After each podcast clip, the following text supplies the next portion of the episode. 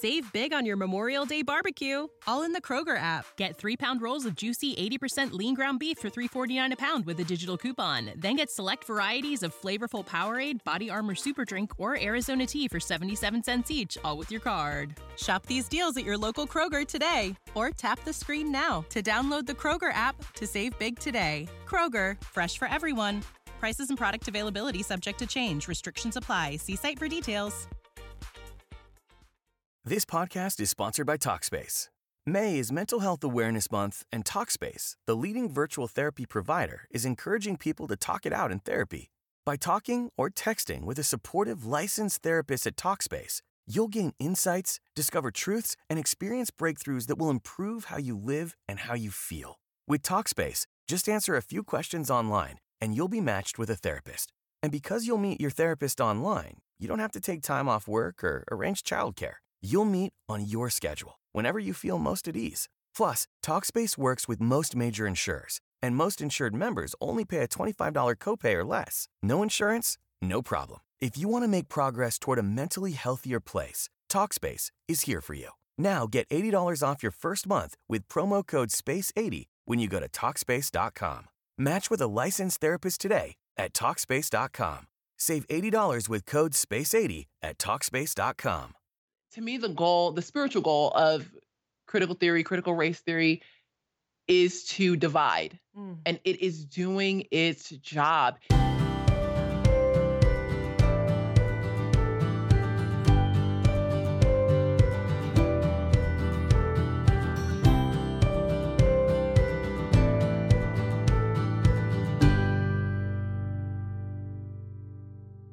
Welcome to the Alisa Childers podcast. I'm your host, Alisa Childers, and I have a very special guest with me today.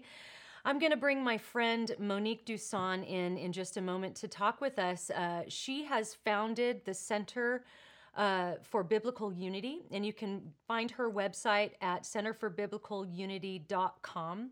She's also one half of the uh, All the Things podcast, which is a great podcast that I just was a guest on.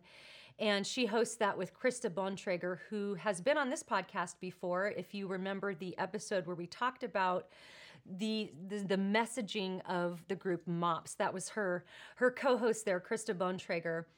And so, uh, Monique, I'll just bring you on here to uh, to talk with us, and I'm so glad you joined me. We we've had such a great time. We've actually been chatting for like a couple of hours. Yes. before we come on here.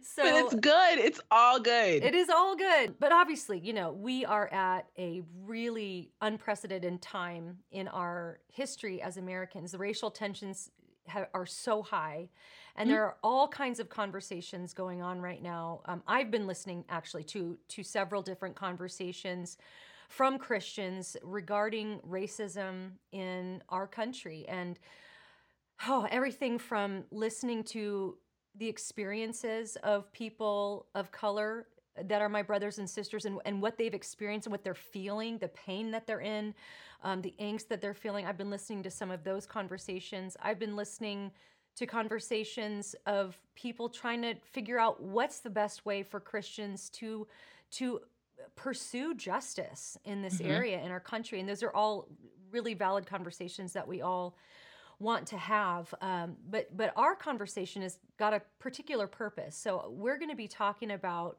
what I think a lot of people are feeling confused by, even paralyzed by. I, that's like just an example. I'll go on social media, and it'll tell me as a white woman, you need to speak up. And then the very next post will say, you need to actually be quiet and not say anything. Um, ask people to share their experience with you. Don't ask people to share their experience with you because it's not their job to educate you. Uh, don't protest, just preach the gospel. You have to protest or you're not a real Christian. Uh, it- it- you know, just just today on Twitter, somebody posted a spreadsheet essentially that chronicles the social media news feeds of country music artists so we can keep up with who is hmm. using the Black Lives Matter hashtag and who isn't, and how many times they've tweeted about this issue and everything. And so the pressure, the peer pressure to not just speak out, but to say a very particular thing is just immense. And and I think that the one thing we want to establish is that as Christians, we all want to get this right we all want to to we want to pursue God's justice. We want to define our terms biblically and and we want to spread the gospel because we know that the gospel is the cure for so much of what's going on. But then how do we apply that with our actions? And so, Monique, you have such an interesting perspective on this because I think you're going to be able to help untangle some of these knots for, for my listeners in particular who might be feeling the same way I have felt. So, when I'm going on social media and I'm seeing some of these mixed messages, help us understand what is that about? What is going on? Well, what you're seeing is part of a framework called critical race theory. And that is part of a larger framework that um, came down from critical theory, long, much longer story. But what you're seeing is this idea that white people are the oppressors and people of color are oppressed and everything falls out of that framework. So if you are the oppressor, you shouldn't be asking people to educate you about how you have oppressed them. You're the oppressor, you should know. Um, you shouldn't be asking people, well, what is your oppressive experience like? You need to do the work and educate yourself, read the books, um, you need to speak out against oppression. And the oppression specifically would be racism. And so you get terms like being anti racist. It's not good enough not to, you know, just to not be a racist, but you have to now ascribe to the idea that you are an anti racist. And being an anti racist means that you do the work, you speak out, you read the books, you believe the experiences, you know when you should use your voice and when you shouldn't um, there there's a lot that goes into this idea of all the things that need to be done if you are white. Mm. To me, critical race theory is a very it, it one it flows as a, a framework or um, almost as a worldview, and I know people will like butt up against that or say no, it's not, it it doesn't, but it actually does um, work much like a worldview, even though it is called a theory. Mm.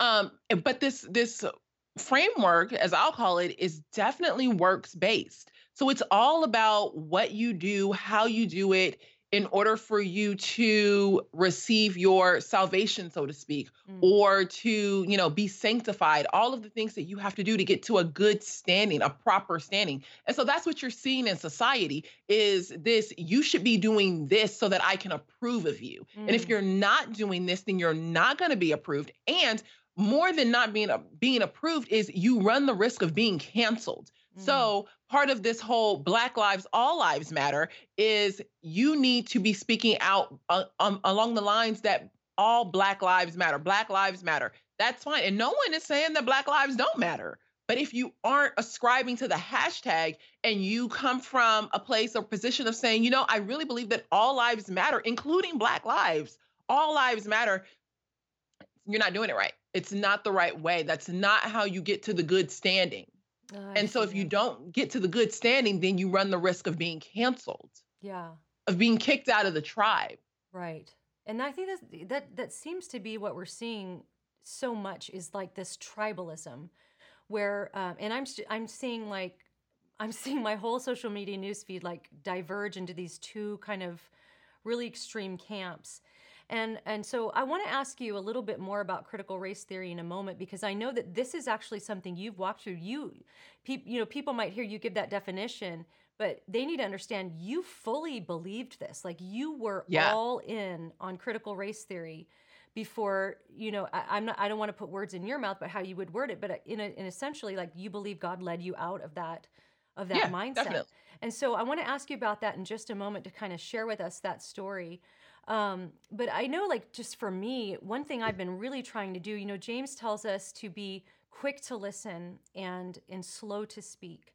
And so as all of this has been going down, I want to hear the I want to hear what this is like for people and try to understand. So I feel like, you know, a good place for us to start uh, at, at, least for me, this is this is what I've been trying to do is start from a place of empathy. So to try to understand what people are feeling. If if if my brothers and sisters are in pain, like I want to help them, and that's the one thing about this sort of extreme, just preach the gospel kind of message, where there's almost no vertical level to the justice that that I kind of buck against because I, I kind of thought of it this way. So it's like if I'm walking down the street and I see a, a child being attacked, as a Christian, even just as a human, you know, my first instinct is going to be to help the child, to protect the child, to to stop the person who's hurting them.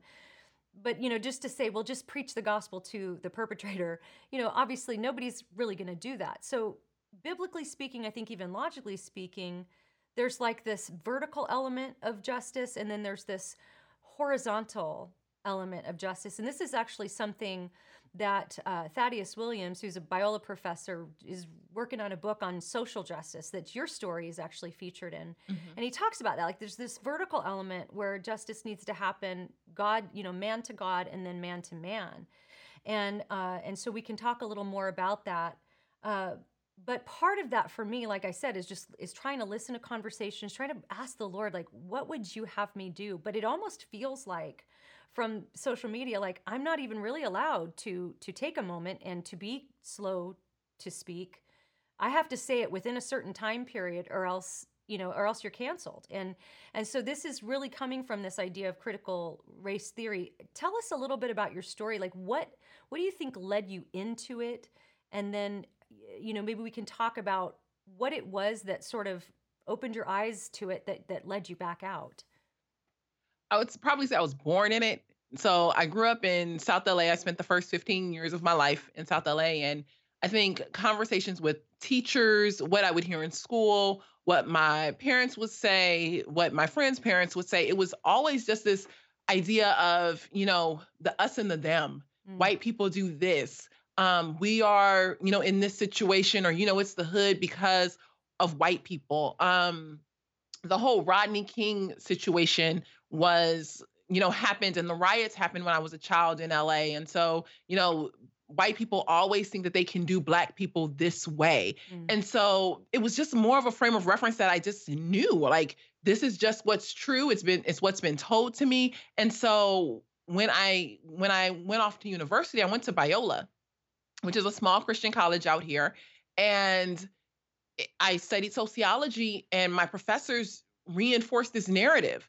Mm. But I didn't realize that it was critical theory or critical race theory until I got into university and started to really study this. Mm. And so I learned the the framework and the the meat and bones to to the framework in university at a Christian university. Wow. And because they had the statistics, they had the name for it, they had purpose and reason behind it, I was able to fully grasp this and take that with me through my adult career and in social service and all of that until I um, I went overseas as a missionary, came back home about two years ago, and just really started to get in conversation with Krista, who you um, mentioned earlier, and things, she began yeah. to to put a pebble in my shoe, so to speak, mm. and just got got me thinking. And I mean, we had hard conversations because I came from this this perspective of you know what you're saying because it doesn't speak to the marginalization of Black people, because it doesn't speak to the oppression of Black people, because it is um it, it isn't resonating with what I had always been taught or believed. It was a white gospel. So now she's mm. coming at me and talking to me about what I saw as being white and a white Jesus. Wow. And so we had many, when I say many, we had many conversations yeah. Yeah. about the fact that the gospel isn't white. You know, we we have a church and a foundation that goes back way before the Reformation. You can look at the early church and um, the church in Egypt and you know like the Coptic church and things like that and how they had a foundation before the Reformation. Yeah. And that's something that that I was pointed back to to and I began to investigate. How did the church handle these things? Mm. And that church wasn't white. Right. In fact, what did that, that gospel said, say? You, I think you told me that you had met with was an Egyptian who kind of helped open your eyes to some of these things. is We hear this a lot. This is a, in fact, there's several uh, wonderful Black apologists that are addressing some of these issues, like is Christianity the white man's religion and and that sort of thing. And so uh no, about- it's not. You know, there's this idea that we need to decolonize our mm, faith. Mm. That, you know, the Christian faith as we see it today is the the product of, you know, white Protestantism or Western European Protestantism. that isn't the faith, that isn't the gospel that we have received and we are called to preserve. There might be bells and whistles that we've added that that to the gospel that might reflect that. You know, we probably would agree with that. That there's Mhm. there's aspects of the American church. Um, of course, even the American gospel movies talk about some of those kind of false Yeah. narratives we've exported, and of course, the the politicization of of so many things would be so uniquely American. But the gospel itself, the core, the Yes, bones the of the core. gospel, is is something that goes back for two thousand years. And so I want to talk about, you know, we're kind of titling this episode The Gospel of Critical Race Theory because one of the questions that I've received quite a bit from people is I'm trying to understand critical race theory, but I can't, I, I just don't feel like I've internalized it. Like I'm trying to, un, I, I see it and I recognize what I'm seeing happen in my social media newsfeed, but I'm having a hard time just like like articulating it or understanding it. So what I think I'd love for us to do is maybe talk about the biblical gospel and then how that actually contradicts the gospel of critical race theory. Because if it was just an idea that you could add you know a good a good common sense kind of thing that you could add you know there'd be no problem. But it actually really does contradict the gospel on many points. And so if we talk about the historic gospel starting with creation you know people being made in the image of god and i've heard you say this that like we it, with all conversations about race and and all of this we have to start there that all human beings no matter what your skin color is all humans are made in god's image in the image of a holy god. Um, and then and then of course the problem we can all look around and see that something's wrong with the world that problem historically christians have seen as being sin right? So god creates man in his image. Uh, we choose to rebel against him. That sin gets passed down to us through adam. And then, of course, the salvation plan of Jesus coming and taking our sin upon himself and dying on the cross and shedding his blood for, for every ethnicity, for all human beings that are made in his image. And then, of course, raising from the dead and coming again to judge the living and the dead to an eternal destination of heaven or hell. I mean, this is the, the core gospel that Christians have believed for 2,000 years. And so maybe you can help us to understand when someone adopts the tenets of critical race theory, how is that actually contradicting that gospel message? When someone adopts the tenets of critical race theory, they're adopting a framework that says that man's original problem is whiteness. Mm, Like th- this is th- we, as Christians, we believe that sin is the f- foundational problem among humanity. But critical race theory says, no, that's whiteness. White people, this white system, white supremacy, this is the reason why we are so messed up today. And the way to get rid of that is to become woke. It is to understand that racism is running rampant, that white people are um,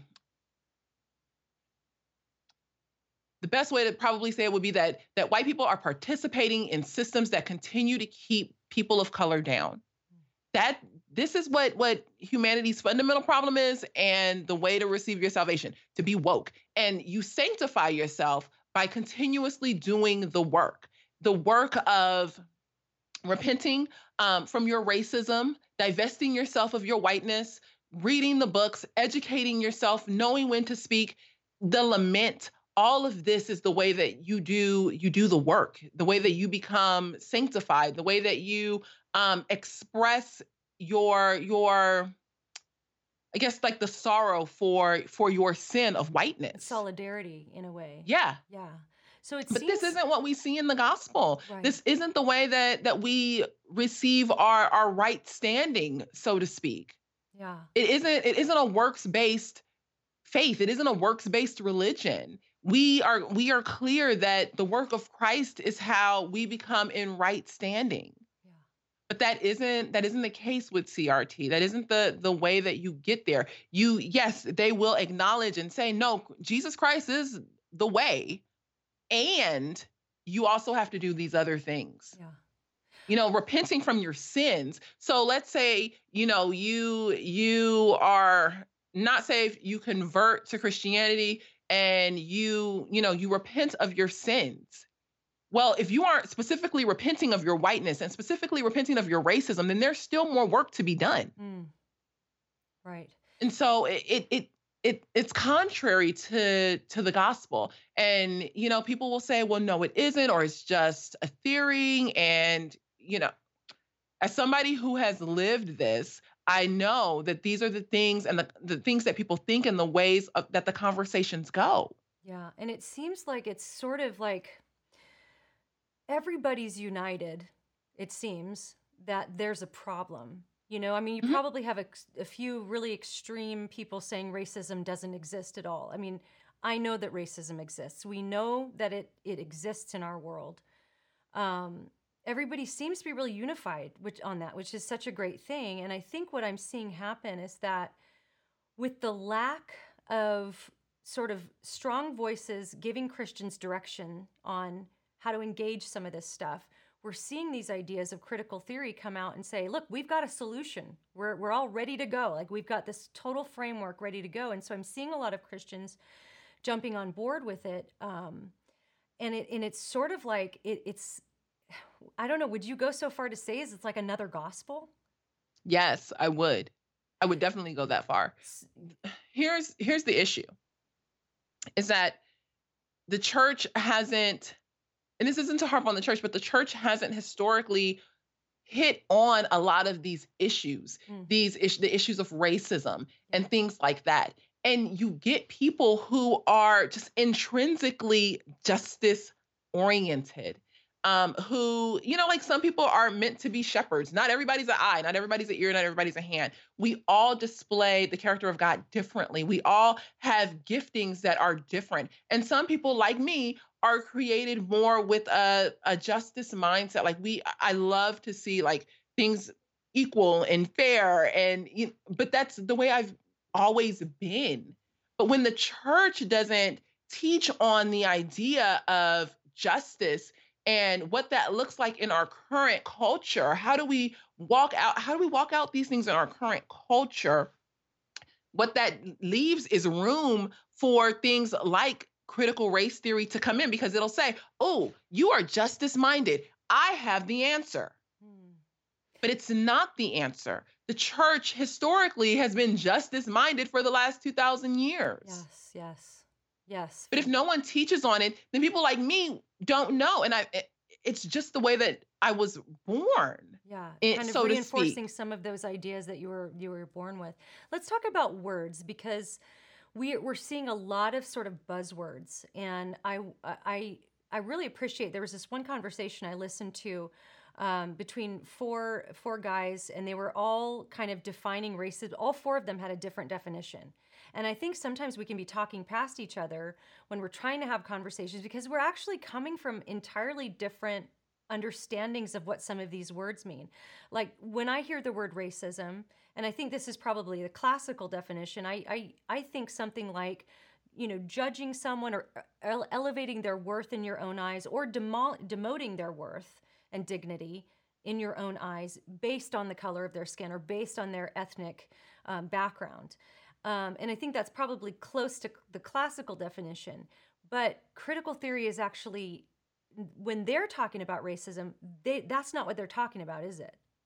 No, not at all. They are racism. Yes, it used to be the the guy who would burn a cross in your yard, the the lady who would use, you know, derogatory slurs or racial slurs and things like that.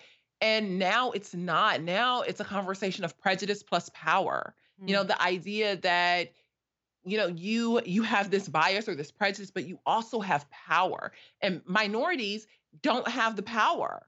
We don't have institutional power so we really couldn't be racist. So then you get into conversations on social media of well you know she's so racist or she's just eh, um she's just showing her her whiteness or her privilege is just coming forward because there's this idea of power Mm. and so those those words wouldn't be able to come to me because as a black woman in America, I don't have or I'm not a part of that power structure. So essentially, according to the critical race theory definition of racism, like an African American person can't be a racist. That Technically, Yeah. So it's sort of just it it it's and that's I think what a lot of people need to understand is like when we're using the word racism, we're using it in an entirely different way entirely different ways and when we you when when we say like well the african american can't be racist that then gives room for people to participate in all kind of unjust ways mm. Because well I, I can't be racist now i'm just exhibiting or exuding my hurt and my pain mm. You're, this, this is just a byproduct of hurt and pain of you know years of mistreatment and so no I, I can participate in sin. Racism is sin. It's the sin of partiality. Yeah. And so what critical theory or what critical race theory does is says that some people can participate in a sin and some people can't. Yeah, that's that's, that's not, not gospel. Yeah, that is not that's not the gospel.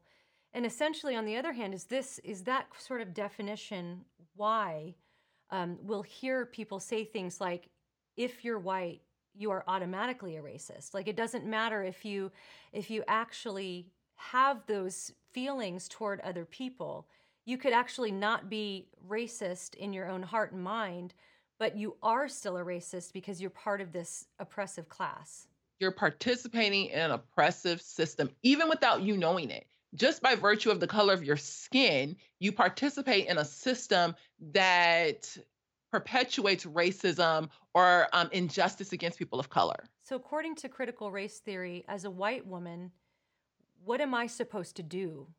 What, you know, when I realize that, let's say I, I let's say I go all in with it, and I say, okay, I'm going to do the work. I'm going to to acknowledge this about myself. What what is it that I'm supposed to do?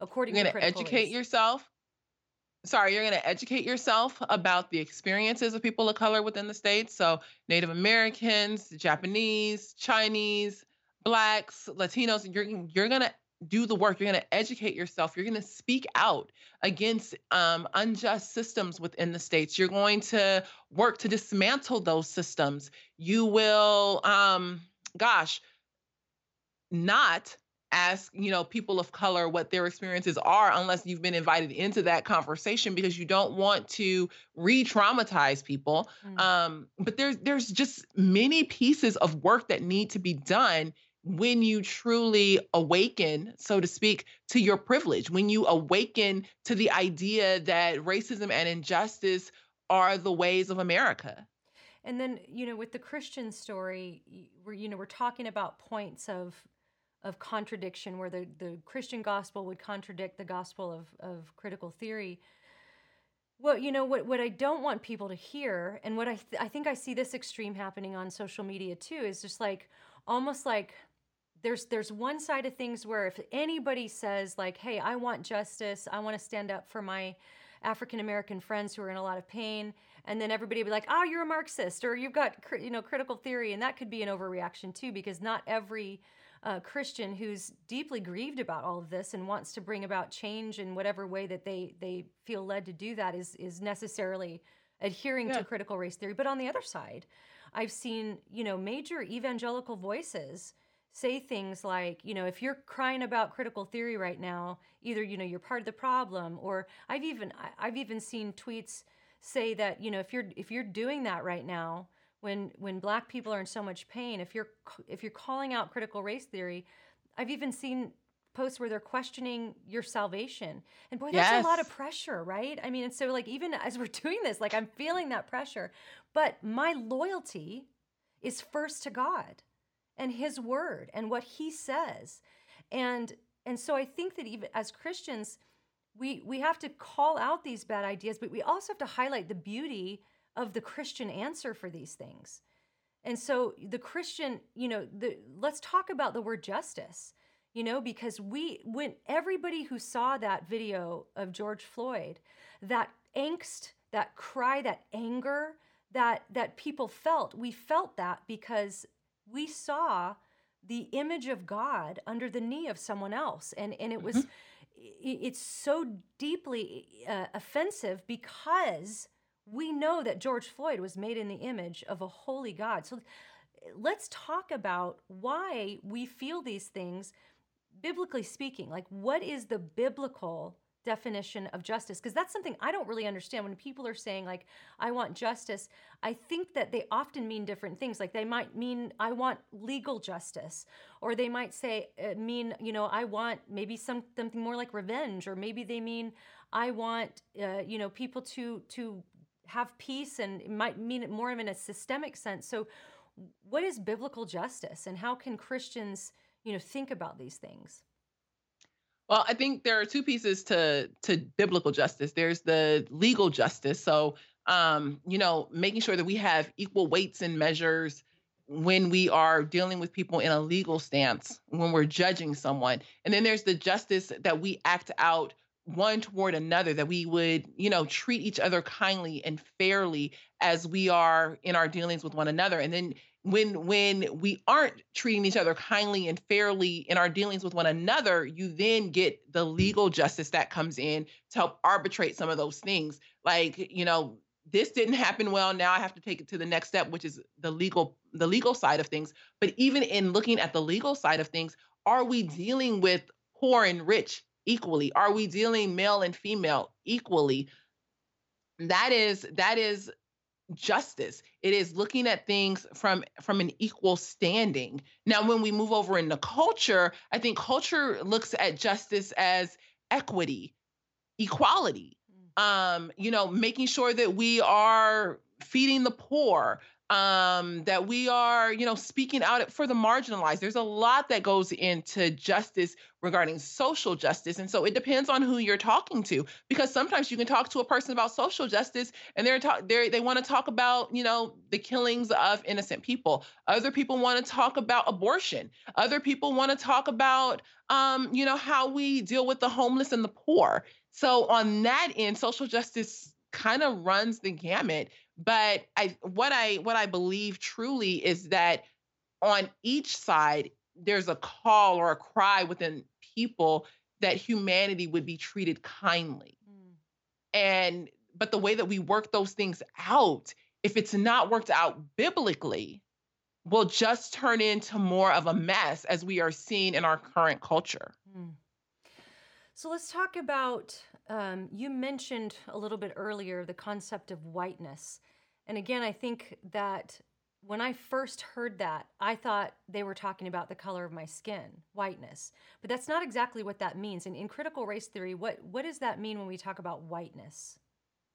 When we talk about whiteness in critical race theory, we're talking about the systems that allow white people to kind of go go unscathed, so to speak, where black people would be oppressed or not able to maneuver through those same systems. It's a system whiteness would be a system of privilege. Um, it would be a system of white supremacy. Does that make sense? It does and and white supremacy is another phrase that gets a redefinition too because classically you would think a white supremacist is someone who believes that the white race is superior to other races. But again that's not what it means in critical race theory is it no, white supremacy is just the system that keeps white people on top and everyone else on the bottom. So let's say I work for an employer and he's white and he gives me a promotion. Under the thought of white supremacy, I'm only receiving the promotion because there's some benefit for him being a white man. Mm. It's always about keeping whites on top, even if it looks like you know, wow, you know, as an African American woman, I received a promotion. That's awesome. The thought is is that it's always going to be to the benefit of the white person. It's a system that just benefits and promotes whiteness. And and so when you know, often we talked about racism and and I we were kind of joking about this when we were talking before is like I you know, I've gotten emails from just about every shoe store and every you know business I've ever bought anything from online with their kind of their new statement now, uh, almost like churches taking a position paper on different things. And um, you know they'll run the gamut. I see a lot of critical race theory in a lot of them, but even in some that that that have kind of avoided some of that language, you still see this idea of systemic racism. So I want to talk a bit about that to help people understand what's meant by that term and uh, and because because if if we're going to define racism as as a sin, essentially first and foremost a sin in someone's heart, right? Mm-hmm. Um, then how does that sin get systematized because I don't think anybody would argue that you know laws can be passed that institutionalize that type of sin. And yes. so so talk a little bit about about that. So systemic injustice or sy- systemic racism would just be a system in place within an institution like the prison system that would promote disparaging outcomes. So black guy and a white guy have the same crime. Black guy goes to jail for a sentence three, four times longer than the white guy, even if all things were equal. That would be something that that's a system that promotes an unequal outcome. Right. Um, I'm still like I used to be so hard on you know systemic injustice and used to speak out a, a, a, lot against systemic injustice. Right now, I'm I'm rethinking my position on that and um, you know where does where does this lie? Like how much of this is systemic injustice? How much of this isn't? There, but there's a lot that can be said, you know, for systemic injustice. There's a lot of statistics that prove I can't even it's say it anymore. Say, it? systemic injustice or systemic racism. But we also, you know, need to be wise. And as we look at those numbers and look at those statistics, need to understand who is doing the research, who is putting this out, mm-hmm. because a lot of that will also go into, you know, the idea of is this truly true or you know is there some wiggle room here because this person has an agenda that they need to push forward Neil Shenvi, you know, gives an example of what he would call like an institutionalized racism with abortion. You know, with mm-hmm. Margaret Sanger being famously racist, and and there there are quotes from her about wanting to actually, you know, get rid of black babies, and so you yeah. know, with that you have like this idea of institutionalized racism. Talk, you know, if you will, too. I think you know one thing we were talking about is that I realized too that as I as I've sort of become more aware of these conversations, there's been a lot of history that I I haven't heard about. You know, I in my school it's like we got the slavery, we got uh, you know the maybe some something about Harriet Tubman and you know, the Civil War and then Abraham Lincoln and then civil rights moving into Martin Luther King Jr. and Rosa Parks and that's about it, you know. Yeah. And obviously there's there's a lot more to black history that a lot of white people have never learned. And and so one thing I've really been trying to do is is read more about that so that I can you know, start from a place of empathy so that you know when i have brothers and sisters who are in pain over something to realize that when they you know we're all getting the same information we're all getting the same uh, you know news and all this but there's probably in, in in some case they're filtering it through a larger historical context that i might not even be aware of. And so um, you know just for myself just trying to start from that place of of empathy to understand. I think understanding is so important. I will say this first of all, um, is that, or not first of all, first off, is that yes, we want to empathize, but we also want truth. Y- yes. So, one of the things that I do appreciate about CRT is the fact that many social justice warriors and people who uphold CRT are looking to augment, you know, some of this history. They, they want to bring a more fuller narrative to history. But what they will do is promote all of the slave narrative. Mm but that isn't necessarily exactly true. There was a whole movement called the Freedmen. They, um, the people who, you know, first came here as indentured servants and didn't necessarily go into slavery. And so, how do we talk about that? How do we talk about the abolitionists who also participated, who were white, who participated in helping to free the slaves? Mm. You know, there's there is a fuller history that we that Americans need to know. And I'll say black and white. When I grew up, you know, learning history and things like that, yes, I had I, I would say probably a more robust African American history um, time than maybe white people did, but that was because I had black teachers. Mm. But you know, by and large, you know, when I think about my nephews who are just, you know, in the suburbs now learning about Black history, they don't get the the Black history that I got. And so I think as as a nation, we could know more about not just Black history, but the history of our nation. America's history is a little sketchy. You know, yeah, like yeah. we can be clear on that. Yeah. We, we, we really can. That. But yeah. But we don't need to necessarily demean anybody over it either. Like, how can how can I understand history and not slander someone over it. Mm, yeah. So I wanted to say that. Um, and then now see, I completely missed what I was supposed to talk about. I'm just gonna put that out there. can okay. can you just, you know, give me that? You can just give me that tee up one more time. I'm not even sure. I think I was just talking about, you know, starting from a place of empathy to try to understand where other people are coming from.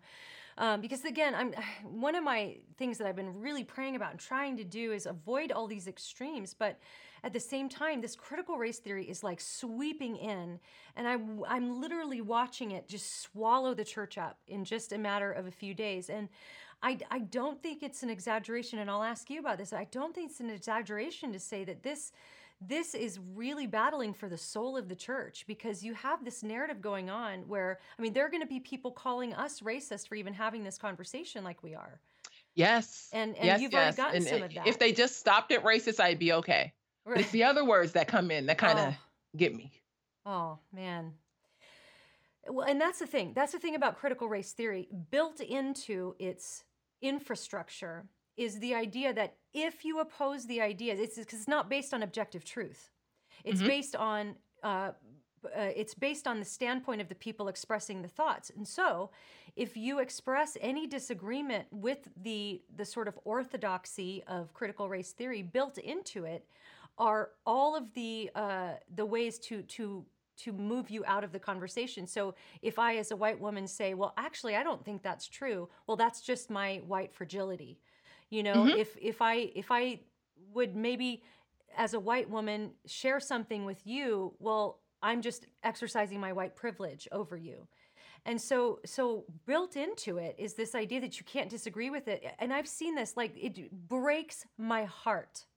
Monique, what I'm seeing on Twitter, I just today I watched someone who's very well known call another evangelical pastor who, you know, is is kind of cranky sometimes, but call him a white supremacist. Not mm-hmm. saying he wasn't saying, "Oh, he's influenced by that or he needs to be careful." It was like, "Don't forget this person's a white supremacist because Yeah. this person had an opinion that differed from the CRT narrative."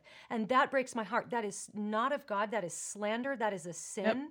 And that's what critical race theory doesn't allow for is for is for anyone to have an opinion that goes against the narrative. And I've seen it happen. There there are several I mean there are again, I'm not talking about the loudest voices on each side. I'm talking about dear sweet you know christian people who are not tied in with a political party. They're not just trying to promote one platform or the other but they're saying hey this isn't right. You know we can't let this this change our gospel. We can't let this you know circumvent or subvert the gospel. And and black brothers and sisters who are saying those things are getting called horrible names and they're then you know of course built into that critical race theory then they're being told oh well you know it's you're you're submitting to the whiteness you need to repent of whiteness now because the Yes. whiteness is the enemy and Yes. and this is so not of god It's not. It is such a divisive framework, Mm. and it is so doing its job.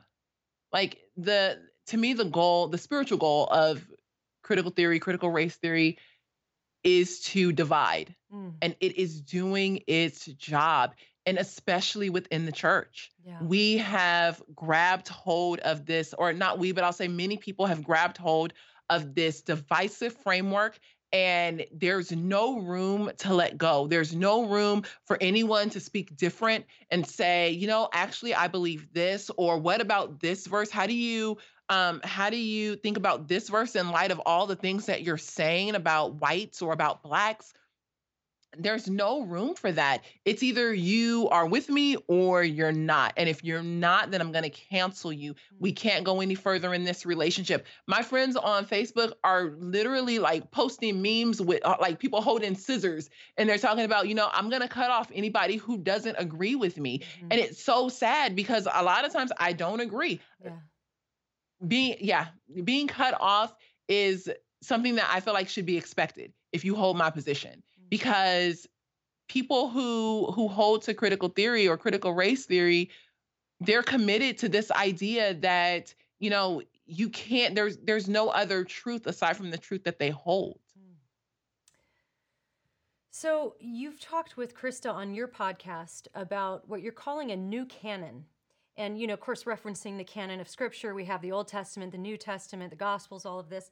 And so with with critical race theory and again all, er, we're not arguing that there's no problem. We're not saying racism doesn't exist or there's not a way for christians to talk about uh, pursuing justice in every way. You know let the justice roll yes. Um, but but there's this this new canon that you're talking about. Talk a little bit about what you mean by that because i i'm seeing a lot of people saying okay what can i do? Like like especially white christians who maybe this is the first time they're really thinking about these issues very seriously. And they're saying what can i do? You know give me some recommendations. And then you're seeing kind of the same books be recommended. Talk a little bit about that.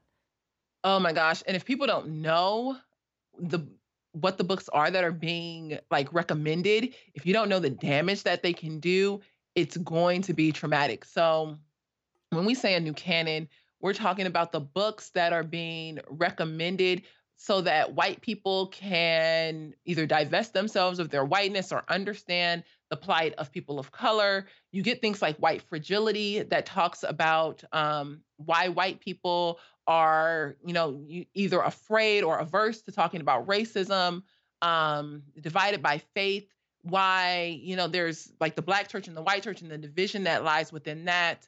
Uh, why do all the black kids sit together in the cafeteria? Uh, jemar tisby's the Co- color of compromise woke church by eric mason. Um, my goodness even even things that are considered more of racial reconciliation. So you have um, latasha morrison's bridge builders be oh yeah not bridge builders be the bridge. Um you know what does that look like? So in in this small group it's a small group study but they have like a big facebook group and things like that. And you know anyone can join. It doesn't matter what your ethnicity is you can join. But if you are white you can't always speak. There's a ton of homework that needs to be done by black and white. And the first three months no one speaks so it doesn't matter what your color is. But let's say i'm on month i'm on you know like day three months and one day. And now I can finally speak because, you know, I've been in here long enough and I post something. As a woman of color, I can post, no white person can speak on this. Hmm. And, or, you know, no white voice should be added. Hmm. That, you know, it is, it, it needs to decenter the whiteness. That's not Christian. Christ doesn't, doesn't um hush us, you know, or decenter any part of us based on the color of our skin. Mm-hmm. He will tell us you need to decenter your your pride. Yeah. And maybe center humility. You know, but decenter your anger. Mm-hmm. You know, center your love. But he isn't decentering anything about us based on the color of our skin. And you were it, really group, right? You a were, lot of these books. In, go ahead. You were in that group for a while. Is that right? Yeah, I was in that group. Yeah. So go. I'm and, sorry. Go ahead. Continue. No, I was just gonna say. You know, it it really is about to me, flipping what happened during the civil rights time to now. So, you know, the way that that blacks either couldn't do certain things, we couldn't, you know, give a voice, we didn't have a voice about this. We couldn't necessarily give our opinion about that or um you know, we felt marginalized. And, you know, people today still feel marginalized. Things happen and people say, you know what, they pushed me to the edge. But I'll, I'll I'll say that in a minute. You know, like they pushed us to the edge. That is, I think, the feeling that some people that hold to critical race theory want white people to feel, not understanding that this is a hard issue. Mm. There, from the beginning of time, have been issues with, you know, partiality. And until the Lord comes back, there will be issues with partiality we need to figure out in the church how do I deal with my brother or my sister who may look different than me in a way that is compassionate and empathetic and loving.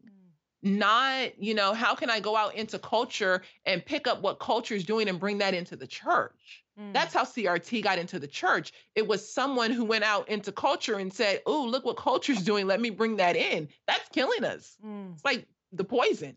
Wow. It's a powerful word. So uh, just a question, like in the, in the group that you were talking about, the the Be the Bridge group, let's say that there's someone who is has a white mother and a black father, and then somebody posts no white voices. Where do they fit on there? That's a good question. I guess it is with the What if they're ethnicity really that light skinned and they don't you tend to. I didn't hear you. What'd you say? Well, what if they're like, what if they have like a one parent is black and one parent is white, but they have really light skin, and let's say they kind of look white, but they actually are not, you know, 100% Caucasian. Like when it says no white voices, do they just have to kind of decide for themselves if that includes them, or or how does that work? You know, I really don't know. I I haven't seen that, but I think that one of the things that um, critical race theory does is it, it tells you you have to choose a side. So if Mm, you're biracial, I think a lot of people who are biracial feel that tension of like, Ugh, I don't know which side to go to because if I choose this side, then I'm obviously going to be turning away from the other side. How do you I turn away from the other parent? You mm, know? But that is that is critical theory. mm, It's oppressed and oppressor. yeah. And at some point you're gonna have to choose the side that you're gonna stand on. Do you know of any books that you would recommend for people who are really wanting a, a biblical way forward? I mean, is there? I mean, I know your books. Your book's coming out. You've got a book that you've contributed your story to that's coming out, and I actually have uh, an endorser copy. And uh, can I just tell you, like I have highlighted that thing up and down. I mean, it is. It's been It is fire. I will say that. helpful. It is such a great book, and it's called um, "Confronting Injustice Without Compromising Truth." Is that right? That's the title. Yes, And confronting injustice without compromising truth. The 12 questions every Christian should ask about critical race theory. so we'll so we'll be looking for that one coming out as we come to a close here. Monique, just what what would your advice be? Because I know I know I'm just like I'm thinking about so many hearts right now. There are people there there are white Christians who are thinking, I don't want to regret, you know, not standing how I should have. Like I Mhm. know that there were some evangelicals that expressed regret for not standing with Martin Luther King. Like like speak to that but you know this is the thing that that I just keep thinking about as I was, you know, listening and as I was sort of slow, you know, quick to listen, slow to speak was what I was trying to do for the first few days of this thing, you know, and and that's that's fine. And and I think that people need to understand that's okay. Like you don't have to post something within 30 seconds. You know, Mhm. the world can cancel you all day long. You know, Jesus isn't going to cancel you. If you've put your your faith and your trust in Jesus and you're part of his body, you're not going to be canceled with him. You better preach. Come on. Okay, I'm gonna go now. No, um, but you know that's the thing, and so so putting our knowing that Jesus promised that there there would be all kinds of craziness, but you know I think that's a very real fear. Like that's something I've thought about. Like I don't want in in 30 years to go, man, I should have done X and I didn't. Uh, maybe speak to that a little bit as we close out here. So, uh, the first thing I'll say is that we should all be praying. hmm If we aren't praying, then we're not going to know what we should do. And I think that's what you see in culture. Like, I don't know how much culture is really praying about what they should be doing. hmm Um, and, and that's a problem because truly scripture and Jesus, like there, there are answers there. Um, and when it comes to things like, should I post this? Should I protest? Should I, you, you need to get into a conversation with Holy Spirit about that. Get in get into a prayerful conversation about what God would have you do. I would also say though that we don't shame one another. So if Mm. you feel like your prayers are leading you to slander or shame someone else, you might want to check the scriptures. Mm. You might want to ask the Lord to, you know, confirm that word because there's something wrong. Because it doesn't align with scripture. It doesn't align with with Christ's um, actions here on earth. And let me see, there was one more thing that I was thinking. Um, what was it? I would say that we should figure out a way to stand for humanity. Mm. Like, yes, Black Lives Matter. I'm Black. Like, yes, I think Black Lives Matter. And I also know that humanity, like lives matter. Mhm. Christ is concerned and compelled for all life. And even if, you know, there's injustice coming over here, there's also injustice over here. How can I stand for truth? How can I stand for justice for people?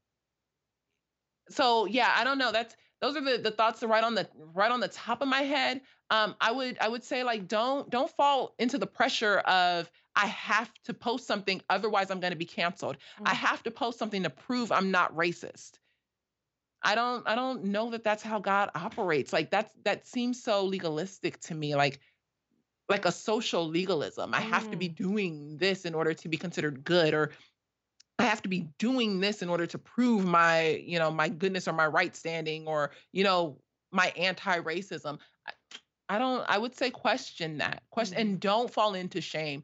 Black people, if you hold a view that all lives matter or people not even black people but but people of color, if you hold this view of all lives matter or you hold a view that cri- critical race theory is not the way and people start to shame you, know that you are not shamed by God. That is not his view of you. And white people, if you feel like all lives matter and you don't uphold critical race theory or you don't want to post something, don't fall into the the idea that you are now have to be shamed or fear of being canceled because just like Alisa said, God is not going to cancel you. I think we as Christians need to start speaking out to Christians a little bit more Mm. because what Christians are doing is we're listening to culture Mm. and that's putting shame on us. That is not right. We have to first listen to Christ. What are we saying in the church? Why are pastors not addressing this more? Mm. Well, we'll be praying that they will. That that my, you know, I, and I think this maybe comes down to what the end goal is, because I think when a lot of people are talking past each other, you know, Christians should be coming at this like we we want unity, we want Yeah. reconciliation, but that's not what critical race theory wants. Critical race theory wants, as Neil Shenvi, I heard him say this on a podcast the other day. Critical race theory doesn't want unity and reconciliation. It wants a revolution. It wants to upend everything and. Uh, so just encouragement for you for Christians who are trying to figure this out.